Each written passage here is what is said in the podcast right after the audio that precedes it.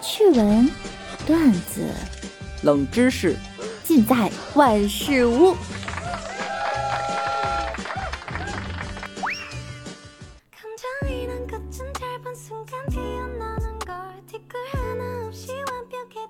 Hello，各位队友，欢迎您收听万事屋。那我依然是你们的肤白貌美、声音甜、帝都白美就差富的小六六。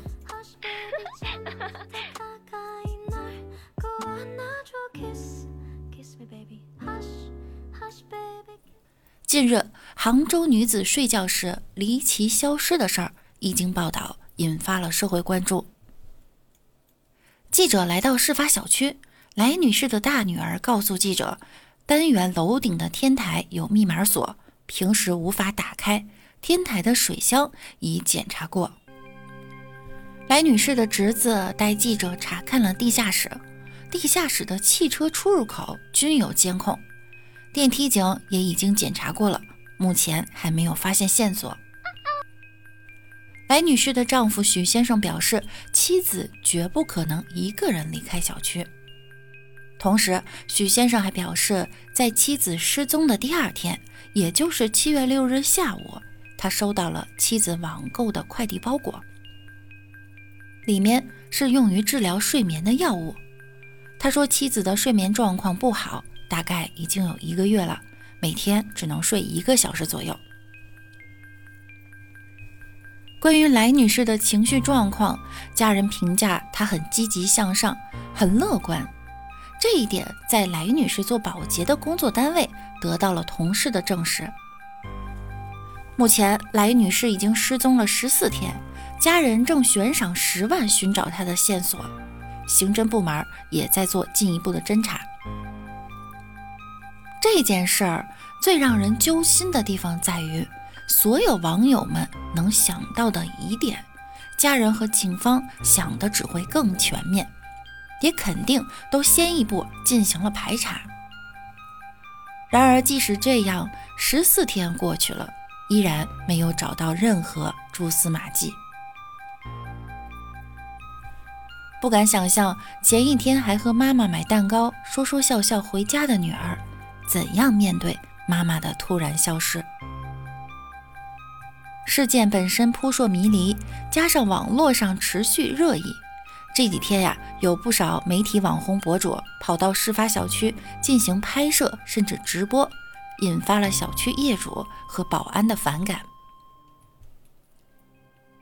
一位保安表示啊，这些蜂拥而至的网红主播们，搞得小区居民人心惶惶。后续小区将考虑加强进出管理。据说还有主播专门从外地赶来，他们对自己的动机直言不讳：“我就是来蹭热点的。”还有主播打着帮忙找人的旗号，一边开着直播在小区楼顶、地下车库瞎转悠，一边还惦记家属悬赏的十万元奖金。人家家人失踪，生死未卜，你们就跑过去调侃看热闹，这合适吗？还搞出一副鬼屋探险的架势，你们正常点行吗？人家目前呀只是失踪，人家住的房子呢也不是鬼屋，除了来女士家里，这里还是其他业主的家。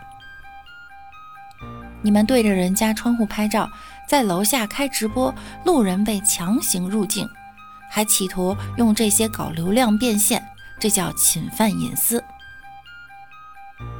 这里蹭热点的主播在小区里直播的唯一意义，恐怕就是让大家把素质打在公屏上，好好教他们重新做人。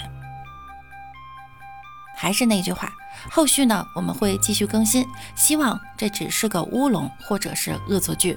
来，女士，快点回家吧。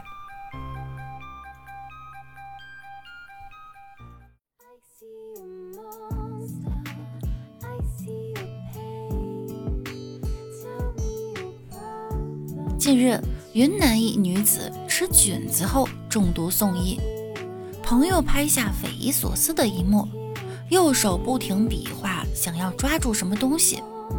女子说，当时看到了小人儿、云彩、小精灵。收治她的医生李志海介绍，女孩属轻症，她和家人一起吃的见手青，但只有她中毒。所以吃蘑菇能看见小精灵的传说是真的。超级马里奥吃了蘑菇变大变小，就是这么来的吗？怪不得云南的人都说啊，吃野生菌一定要做到三熟：一对吃的菌子种类熟；二把菌子做熟；三对去医院的路熟。虽然姑娘中毒后看起来天真浪漫，还有点可爱，但是还是要认真的跟大家说啊，千万别有大胆的想法。对内脏功能多少都有损坏，并且每个人个体反应不一样。菌类出现中毒后的幻觉是幸存者才会有的体验，懂我的意思吗？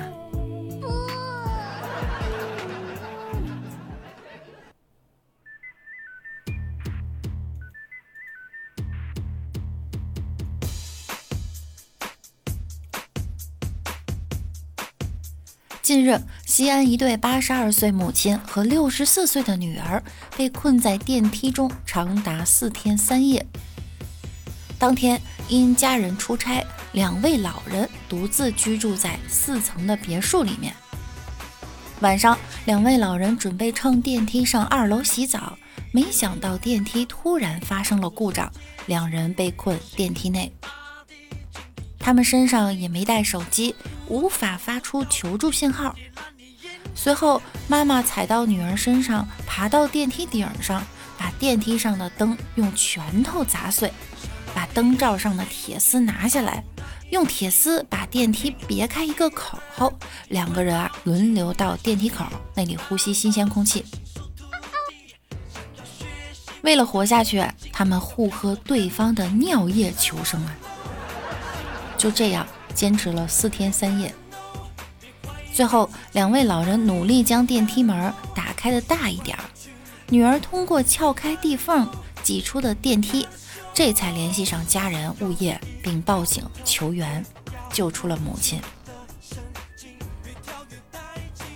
据医生说，那位八十二岁的老人当过兵，也上过战场，也许这就是他们求生欲和执行力这么强的原因。这个是真人密室逃脱呀！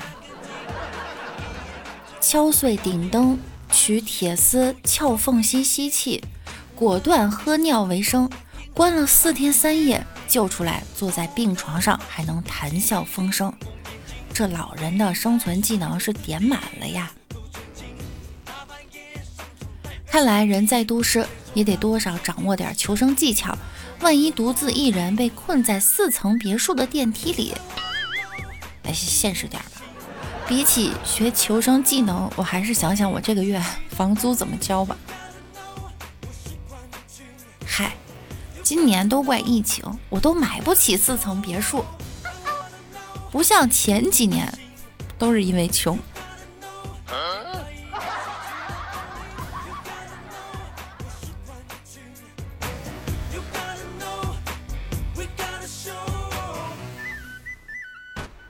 月十八日，山西省一个小学老师因为收到鲜花，在毕业班会上谩骂学生。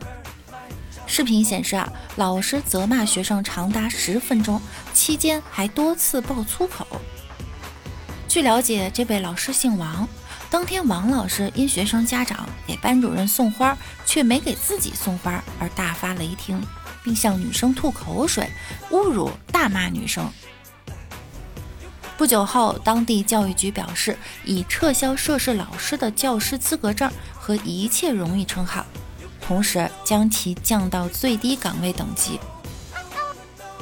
七月十九日，区决定撤销王教师资格，调离教育系统，并给予小学领导班子成员一名校长、三名副校长免职处理。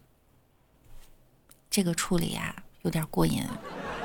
早就应该这么做了，就是因为有这些苍蝇屎，才坏了老师这个职业的风评。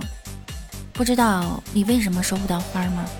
就是因为你不配。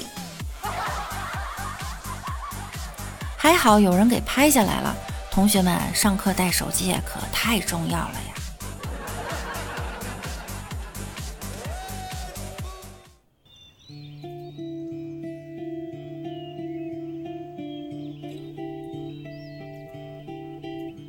好啦，本期节目到这儿又要跟大家说再见啦。听节目点关注，请分享多评论哟。同时每晚九点我也会在喜马拉雅直播的，想要更多的了解我，可以来直播间找我一起互动。那我们明天再见喽，拜拜啦。那年村头的树下，张望，姗姗来迟的他送你一枝含苞的花。你说要穿红色的旗袍，点一盏不灭的烛光。他说要种春天。